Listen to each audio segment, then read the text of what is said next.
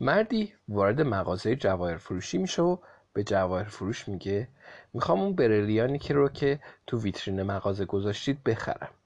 قیمت اون چنده؟ جواهر فروش تو پاسخ میگه چیز زیبایی انتخاب کردید آقا قیمت اون ده هزار فرانکه. مشتری میگه بسیار خوب بفرمایید اینم وجه اون. ببخشید. مردی وارد مغازه جواهر فروشی میشه و به جواهر فروش میگه می‌خوام اون برلیانی رو که تو ویترین مغازه گذاشتید بخرم. قیمت اون چنده؟ جواهر فروش تو پاسخ میگه چیز زیبایی انتخاب کردید آقا. قیمت اون ده هزار فرانکه. مشتری میگه بسیار خوب بفرمایید اینم وچه اون. مرد بریلیان رو بر میداره و به طرف در خروجی میره.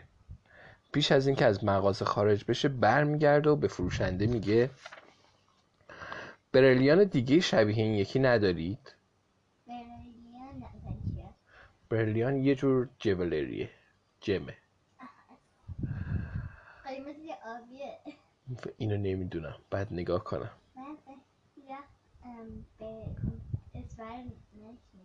برلیان رو؟ می‌خوای برات نگاه کنم چه شکلیه؟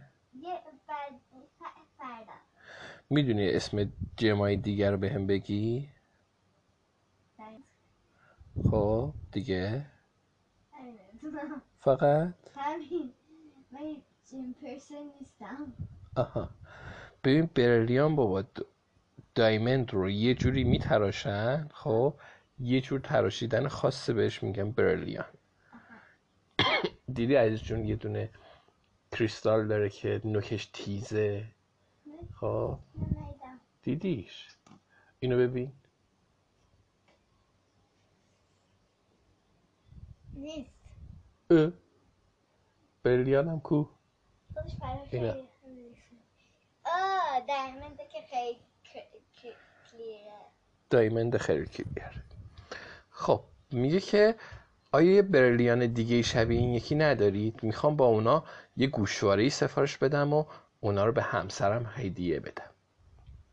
فروشنده میگه متاسفانه برلیان دیگه شبیه این یکی ندارم.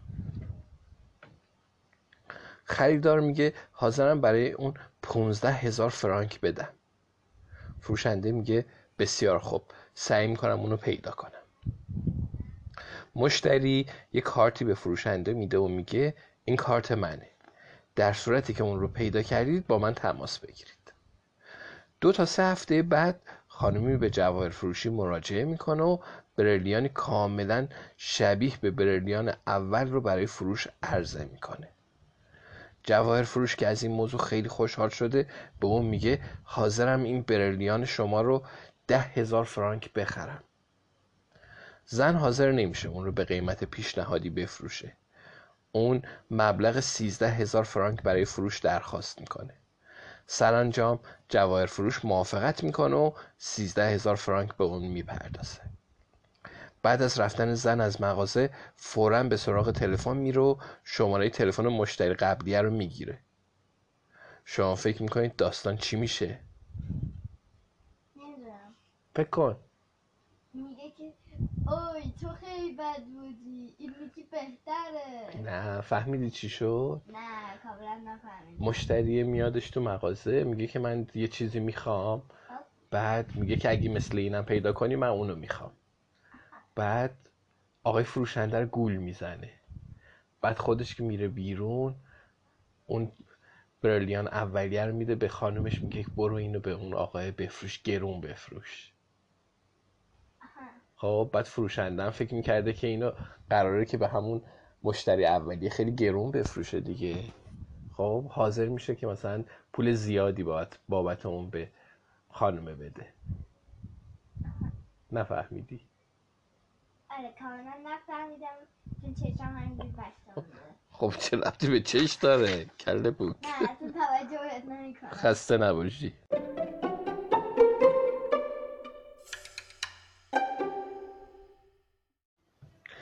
صدای قدقد میاد. پیرو به زنش پیرت میگه مرغ سیاه بازم تخم گذاشته. وقتی اینجوری سر صدا می‌کنه یعنی تخم گذاشته. من آوازش رو دیگه می‌شناسم. زنش میگه سیاه مرغ خوبیه. پیرو میگه همینطوره.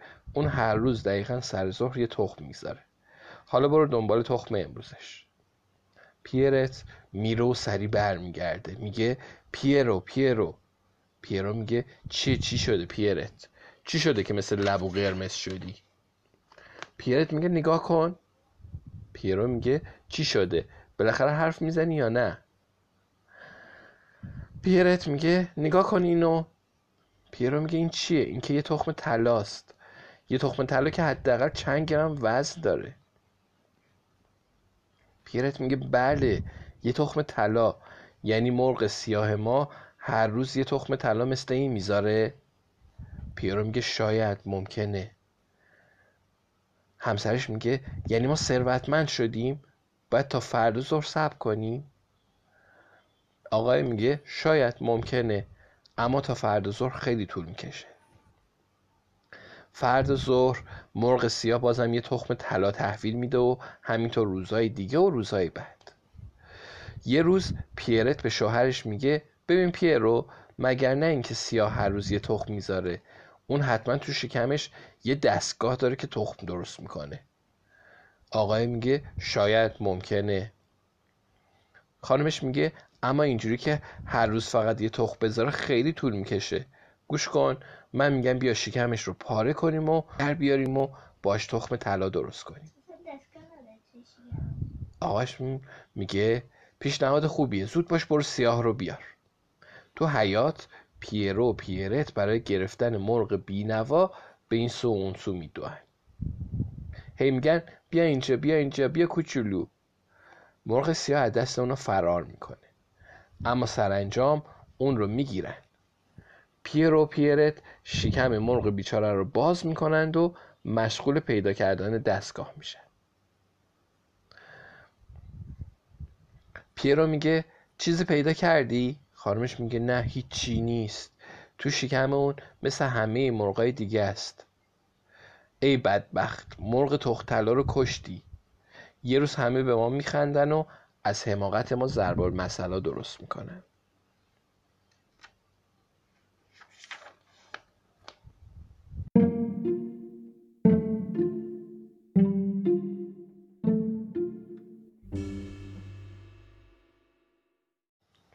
یه روزی یه موش جوونی یه قطعه پنیر توی جعبه می‌بینه. یه قطعه پنیر خیلی خوشمزه. به خودش میگه چه پنیر لذیذی. موشه وارد جعبه میشه. یه دفعه در جعبه پشت سرش بسته میشه. موش هم تو جعبه زندانی میشه.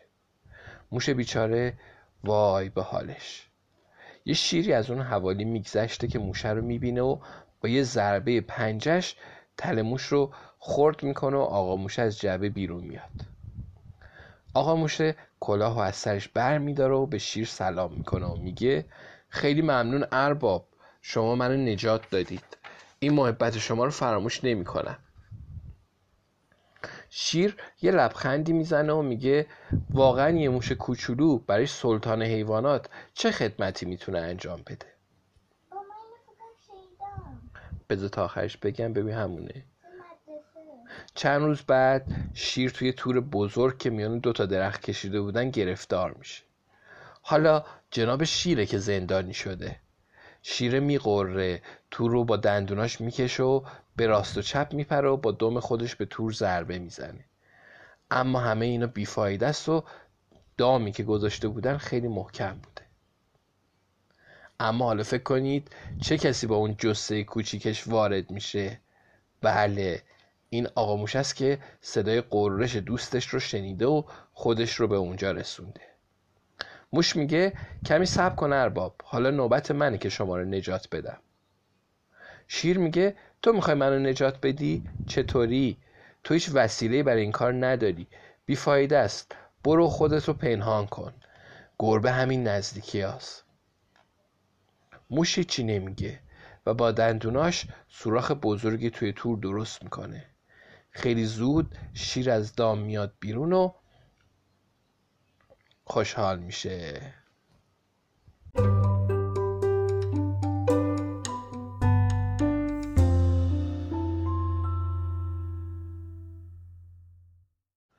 اون روز صبح آقا روبه خیلی گرسنه بود.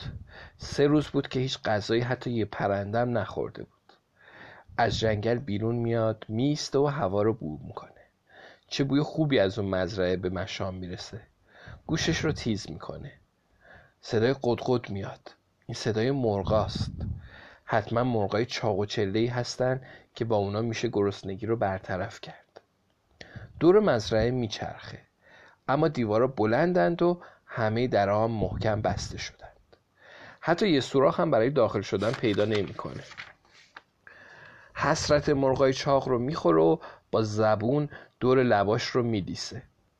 ناچار همونجا میمونه تا راهی پیدا کنه. اما مثل اینکه یکی داره تو جاده به سمت مزرعه میاد. روبا لای سبزه ها مخفی میشه. صاحب مزرعه با درشکه و اسبش داره به مزرعهش برمیگرده.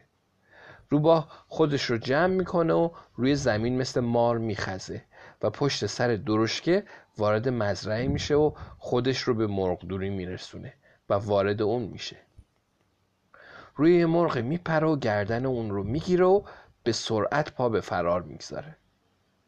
خیلی سریع مثل برق از در بزرگ مزرعه به بیرون میجهه. مزرعه دار یه دفعه می‌بینه یه چیز زرد رنگ و قرمز و سیاه از زیر دماغش رد میشه و تا متوجه غذایا بشه روبا خیلی دور شده. حالا این آقا دزد ماست که توی گودال نشسته و در حال خوردن مرغه. بعد از چند دقیقه تو ته گودال فقط از مرغ بیچاره پراش به جا مونده. حیف که تموم شد. روبا بازم زبونش رو دور لباش میچرخونه. خمیازه می‌کشه یکی دو سه بار. و با شکم پر به خواب میره. چند ساعت بعد روبا از خواب بیدار میشه. حالا تشنش شده با خودش میگه بعد دنبال آب بریم. یه چاه اونجاست. حتما به درد ما می‌خوره. دو تا سطل به یه چوبی بستن. یه جوری که وقتی یکی پایین میره اون یکی بالا میاد. روبا خم میشه و ته چاه رو نگاه می‌کنه. عکس خودش رو تو آب چاه می‌بینه. از خودش می‌پرسه آیا این هرمولین همسرمه که تو چاه رفته؟ حتما خودشو داره منو صدا می‌زنه. بهتر منم برم پیش اون. روبا تو سطل میشین و بعد از چند لحظه به ته چاه می‌رسه. واو چه آب خنکیه. سردش میشه و کاملا هم خیس میشه. اما مثل اینکه از هرمولین خبری نیست. حالا چه جوری بره بالا؟ همسرش. ولی مثل اینکه صدایی از اون بالا میاد. آقا گرگ است که داره رد میشه. روباه و گرگ دوستای خوبی نیستند و روباه معمولا گرگه رو گول می‌زنه. گرگ به داخل چاه سرک می‌کشه. روباه از اون پایین فریاد می‌زنه سلام روز بخیر جناب گرگ. گرگه میگه اونجا چی کار می‌کنی؟ روباه میگه یه جای خیلی خوبی پیدا کردم. اینجا مرغ و گوسفند زیادی هست. اگه بیای پایین یه شام حسابی می‌خوری. گرگه میگه ولی چطوری بیام پایین؟ روباه میگه خیلی راحته. اون سطح رو می‌بینی؟ بشین توش فوری می‌رسی پایین. چیه؟ انگار میترسی. گرگه میگه منو ترس؟ به هیچ وجه. آقا گرگه تو سطح قرار می‌گیره و چون سنگینه توی چشم به هم زدن ته چاهه روبا هم با همین سرعت به بالا می‌رسه. در بالای چاه گرگ بینوا رو می‌بینه. گرگ در حالی که فریب خورده به سطح چسبیده. روباه داد می‌زنه میگه بگو ببینم دوست من آب خوبیه؟ صبر کن برات بطری بیارم تا از این آب خوب برای خودت برداری. ها ها ها. آقا دزده صحنه رو ترک می‌کنه و میره. ولی وای به حالت اگه آقا گرگه از چاه بیرون بیاد و پیدات کنه.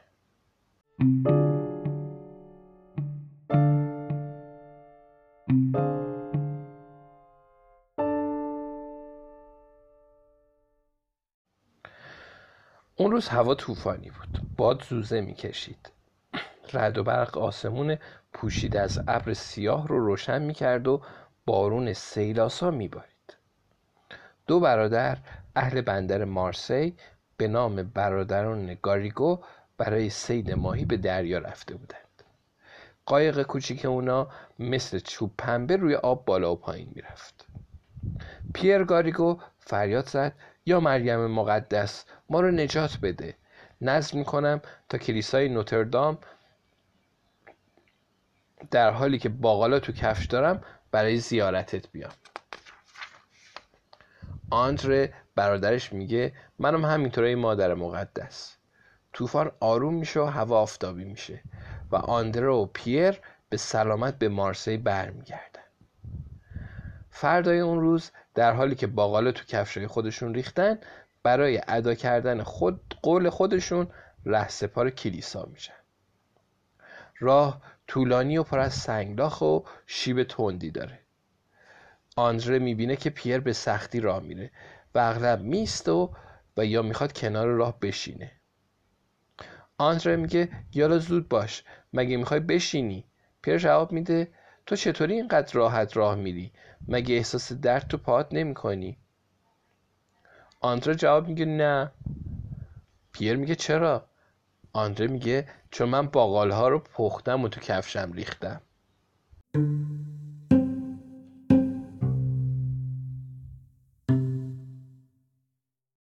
تو بغداد هستیم در زمان پادشاهی هارون رشید شاهزاده جوونی در اونجا زندگی می‌کنه که نام اون عمره. اون اگرچه خیلی ثروتمنده اما غمگین و هیچ دلخوشی تو زندگی نداره. وقتی دوستا و برادران اون به تفریح و شکار میرن عمر تنها تو اتاقش روی تخت خودش دراز می‌کشه. یه روزی یه غریبه ای که پیرمرد حکیمیه پیش اون میاد و به عمر میگه آیا می‌خوای خوشبختی رو پیدا کنی؟ عمر میگه بله حتما. پیرمرد میگه برای این کار یه راهی رو می‌شناسم. عمر میگه خواهش می‌کنم زود به من بگو اون راه چیه. پیرمرد میگه خب خیلی ساده است. تو باید پیر...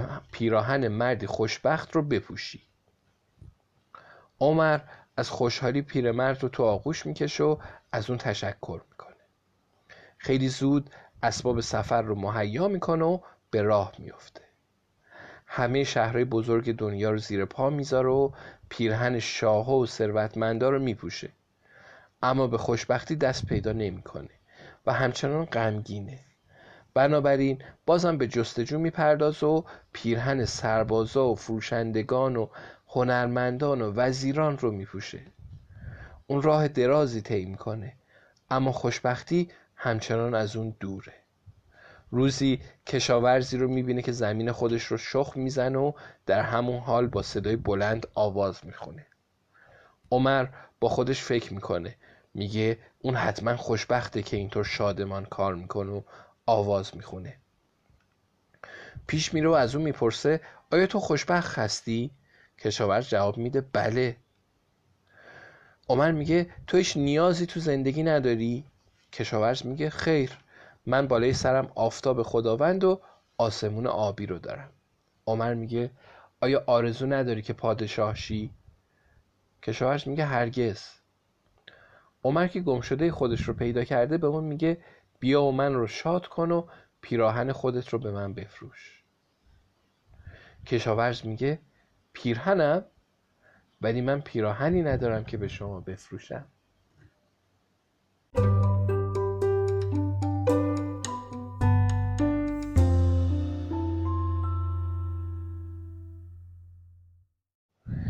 توی یکی از شهرهای کشور آلمان یه قاضی به نام هارت زندگی می‌کرد. اون با مردم فقیر رفتار خشن و سخت داشت. اما با ثروتمندا مهربون بود.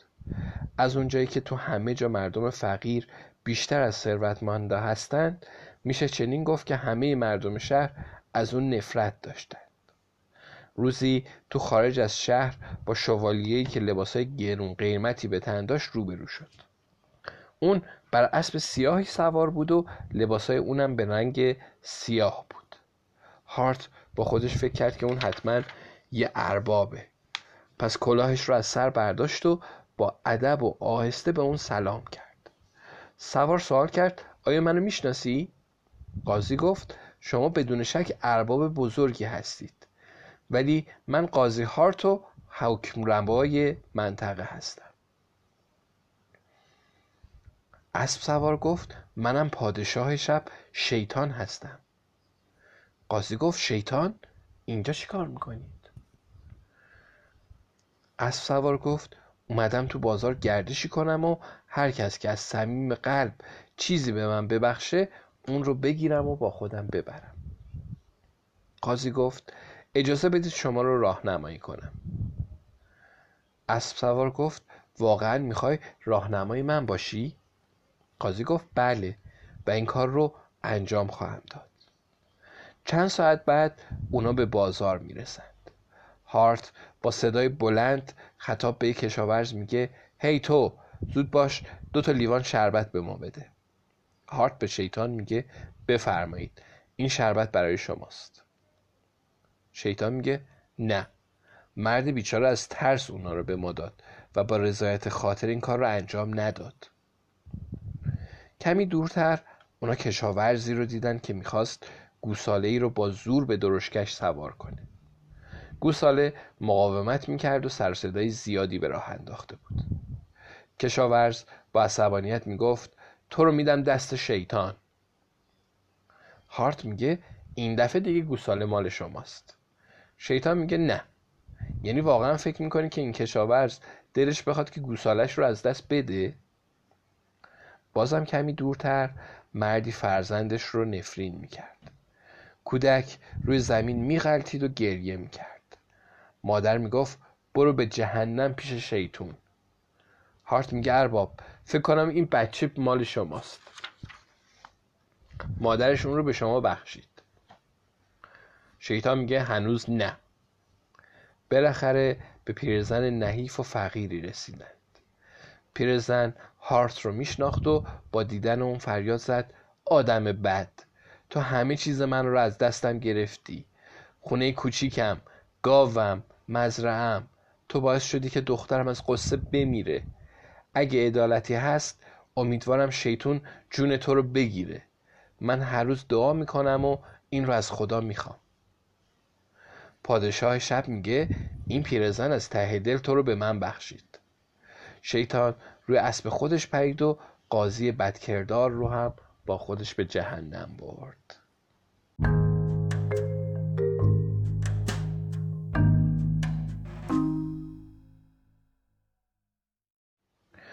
روزی کشاورزی به اسم گیوم دو تا کپک می‌گیره. اونا رو به خونه میاره و به زنش میده و میگه روز اینم یه نهار عالی زود آتیش روشن کن و اونا رو سرخ کن. منم به خونه آقای کیشیش میرم تا اونا رو برای نهار دعوت کنم. زمان میگذره کپکا پخته شدن. انا هنوز اما هنوز گیوم و کشیش نیومدند. روز اونا رو از آتیش دور می‌کنه و تو دوتا بشقاب می‌ذاره. تیکه کوچیکی از پوست سرخ شده یکی از کپکا روی زمین میفته روز اون رو تو دهن می‌ذاره و اون رو می‌خوره و میگه چقدر خوشمزه است.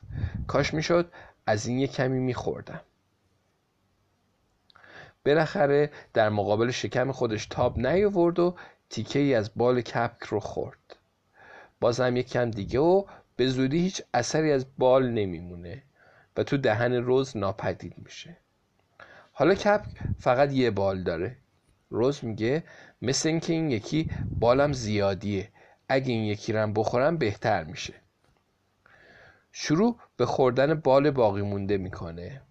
بعد با خودش میگه اینجوری نمیشه.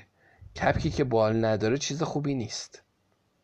با این فکر روز شروع به خوردن کپک می‌کنه و کلک اون رو می‌کنه. با خودش میگه به گیوم میگم گربه همسایه کپک رو دزدید. روز از پنجره بیرون رو نگاه می‌کنه. هیچ اثری از گیوم نیست. برمیگرده و روبروی کپک دومی میسته چه بوی خوبی. بالاخره در مقابل شکم خودش تاب مقاومت نیاورد و گردن کپک دومی رو بلند کرد و اون رو جدا کرد و خورد. بعد لیسید و یکی یکی دو تا بال رو هم خورد و بدین ترتیب کپک دومی هم مثل اولی ناپدید میشه. آقای روز مواظب باش. مثل اینکه گیوم داره میاد. گیوم میگه روز همه چی آماده است؟ کپکا سرخ شدن یا نه؟ آقای کیشیش چند دقیقه دیگه به خونه می‌رسه. روز میگه شوهر عزیزم متاسفانه دیگه کپکی وجود نداره. گربه های دوست همسایه اونا رو بردن. گیوم عصبانی میشه و فریاد می‌زنه حیوان گنده. چی گفتی؟ و به طرف زنش حمله میاره. نزدیکی که چشای روز از حدقه در بیاد. روز با دستپاچگی میگه شوخی کردم. کپکا اونجا هستن. گرم و سرخ شده زیر پارچه روی میز. گیوم میگه خوبه خوبه. حالا بهترین سفره که داریم پهن کن. من میرم چاقوی بزرگ رو تو حیات تیز کنم. آقای کیشیشم بالاخره از راه می‌رسه. روز به اون میگه آقای کیشیش عجله کنید برید. شوهرم در حال تیز کردن چاقوی بزرگ خودشه. اون می‌خواد با چاقو گوشای شما رو ببره. کیشیش میگه چطور می‌خواد این کار رو بکنه؟ اون که من رو دعوت کرده تا با هم کپک بخوریم. روز میگه اگه باور نمی کنید اونجا رو نگاه کنید. کیشیش می‌بینه که گیوم تو حیات مشغول تیز کردن چاقوه. کیشیش خوب با دیدن این صحنه دو پا داشت دو پای دیگه هم قرض می‌کنه و پا به فرهار می‌ذاره. روز از اون فریاد می‌زنه گیوم گیوم زود باش بیا. گیوم می‌پرسه چی شده چه اتفاقی افتاده. روز میگه اون آقای کیشیشه که با دوتا کپ که ما در حال فرار کردنه. گیوم همونطور که چاقو تو دستش بوده به دنبال کیشیش میره. کیشیش برمیگرده و پشت سرش رو نگاه می‌کنه و چاقو رو تو دسته گیوم می‌بینه. بنابراین به سرعتش اضافه می‌کنه و به دو به خونش می‌رسه. وارد میشه و وقتی در رو پشت سر خودش میبنده نفس راحتی می‌کشه و میگه آخش راحت شدم نجات پیدا کردم. گیوم که به کشیش نرسیده به خونه برمیگرده. روز یواشکی به اون میخنده. از قدیم گفتن هر جا که زن هست شیطونم هست. ولی ما بهتر بگیم که هر جا آدم دروغگو هست شیطونم هست. سالها پیش توی یکی از شهرهای شمال اروپا حاکم ثروتمندی زندگی می‌کرد. اون علاقه بسیاری به لباسهای زیبا داشت. تو اطراف اون خیاط و کفاشا مدام در حال اندازه گرفتن و بریدن و دوختن بودن حاکم پول زیادی برای این کار خرج می‌کرد و وقت خودش رو به گردش و نشون دادن لباسهای جدیدش میگذراند. وقتی میشنید که مردم میگن چقدر حاکم ما خوش لباسه خوشحال می‌شد. روزی دو تا غریبه در قصر اون رو زدن و گفتن ما پارچه میفروشیم و می‌تونیم برای حاکم عالی ترین پارچه های دنیا رو تهیه کنیم. پارچه هایی که هیچکس تا حالا مثل اونا رو نپوشیده باشه. با شنیدن این حرفا حاکم میگه اونا رو پیش من بیارید. می‌خوام خودم این موضوع رو از زبون اونا بشنوم. اونا رو پیش حاکم می‌برن. اونا میگن جناب حاکم پارچه هایی که ما درست می‌کنیم یه خاصیت شگفت انگیز داره و اون اینه که آدمای احمق نمی‌تونن پارچه رو ببینن. حاکم میگه بسیار خوب و با خودش فکر می‌کنه که به این ترتیب می‌تونه افراد باهوش اطراف خودش رو که مفیدند و احمقایی که به درد هیچ کاری نمی‌خورند رو بشناسه. بنابراین به تو تا غریبه پول زیادی میده و میگه برید و هرچه زودتر کار خودتون رو شروع کنید. من میل دارم خیلی زود این پارچه شگفتانگیز رو ببینم. اما دوتا غریبه ما می‌خوان چیکار کنن؟ هیچی. چطور هیچی؟ برای اینکه اونا فقط دو تا دستگاه پارچه بافی تو طبقه آخر قصر برپا می‌کنند و وانمود می‌کنن که دارن کار می‌کنن. هر روز از حاکم ابریشم و نخ طلا می‌گیرن و بازم فرداش طلا و ابریشم. همه این ابریشم و طلاها هم تو کیسه اونا ناپدید میشه. ولی روی دستگاه بافندگی هیچ چیزی دیده نمیشه. هر بارم که از اونو درباره پیشرفت کار سوال می‌کردن می‌گفتن کار داره پیش میره. ما دو متر از پارچه رو درست کردیم. 6 متر ده متر. صبر کنید خیلی زود پارچه کامل میشه و اون رو خواهید دید. حاکم خیلی دلش می‌خواست که پیش اونا بره و پارچه رو با دستاش لمس کنه. ولی جرأت نمی‌کرد. چرا که میترسید پارچه رو نبینه. با خودش می‌گفت شاید آدم احمقی باشم. در این صورت اگه پارچه رو نبینم درباره من چه حرفا که نخواهند زد؟ بهتره مشاور خودم رو بفرستم تا پارچه رو ببینه و برای من یه خبری بیاره. اون باهوشه و برای همینم مشاور شده. مشاور که پیرمردی با ریش سفید بود به زحمت راه طبقه آخر رو طی کرد و نفس نفس زنون وارد کارگاه شد که دوتا غریبه تظاهر به کار تو اونجا می‌کردند. چشماش رو باز کرد و با دقت همه جا رو نگاه کرد ولی هیچ چیزی ندید. یکی از غریبه ها پرسید پارچه قشنگی آقای مشاور. اینطور نیست؟ ببینید چه رنگی داره. مثل آفتاب برق می‌زنه. چقدرم سبک و لطیفه. سبک مثل نسیم. بیچاره مشاور با خودش گفت پس من حتما یه احمقم که چیزی نمی‌بینم. غریبه گفت خب آقای مشاور لطفا نظر خودتون رو در مورد پارچه به ما بگید.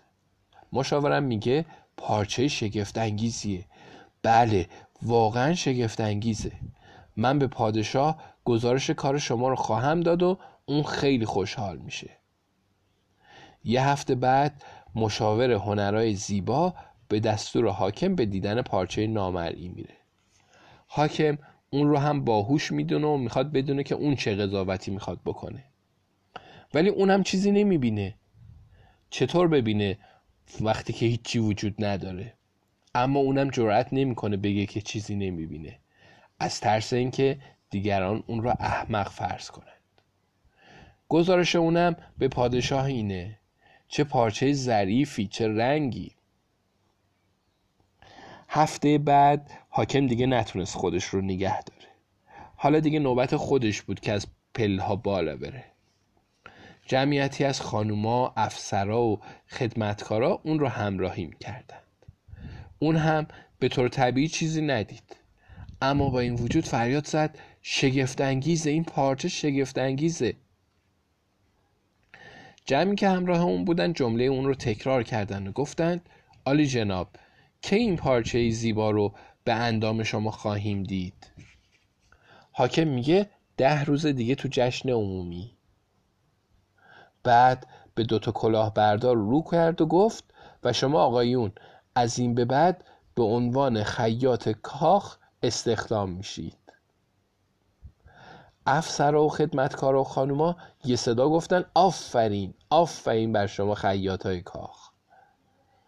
اینجوری شد که هر روز ادهی به دیدن کار خیاط ها می اومدند اونا وانمود می‌کردند که پارچه رو از دستگاه جدا می‌کنند و با قیچی می‌برند و با نخ و سوزن میدوزند. دستای اونا بالا و پایین می‌رفت و بازدید کنندگان حرکت اون را اونها رو با نگاه دنبال می‌کردند و دهنشون از فرط حیرت باز میموند و مرتب زیبایی پارچه که نمی‌دیدند رو ستایش می‌کردند. یه روز بالاخره کلاهبردار را اعلام کردند که کار ما تموم شد و لباس آماده است. و به حاکم گفتند که موقع پرو لباس فرا رسیده. لطفا به جلوی این آینه تشریف بیارید و لباسای خودتون رو از تنتون خارج کنید. حاکم لباسای خودش رو میشکنه و اونا رو به نشونه گرفتن لباس دوخته شده دستاشون رو تو هوا نگه میدارن و میگن پیراهن جناب حاکم. اینم کت جناب حاکم. اینم شنل جناب حاکم. و در ظاهر نشون میدن که اونا رو به تن حاکم میپوشونن. حاکم در جلوی آینه به راست و چپ میچرخید و مرتب می‌گفت چقدر این لباسا به من میاد؟ چه خوش دوخته بالاخره حاکم با جمع افسرهای خودش به خارج قصر قدم می‌ذاره. افسرهایی که جرأت نمی‌کردن بگن چیزی به تن حاکم نیست تظاهر می‌کردن که دنباله چنل حاکم رو گرفتن در صورتی که چنلی نداشته. تو شهرم همه مردم برای دیدن لباس نامرئی حاکم جمع شده بودند و فریاد می‌زدند به به چه لباس شگفت انگیزی عجب رنگی. اما ناگهان یه پسر بچه ای با انگشتش به طرف حاکم اشاره کرد و با صدای بلند گفت مامان نگاه کن اون آقای لباس تنش نیست. جمعیت آهسته گفتن یه بچه داره میگه اون لباس نداره. اما حاکم نمی‌خواست چیزی در این باره بشنوه. اون همچنان می‌رفت و سرش رو بالا گرفته بود. در حالی که افسراشم دنباله شنل نامرئی اون رو با خودشون میبردن.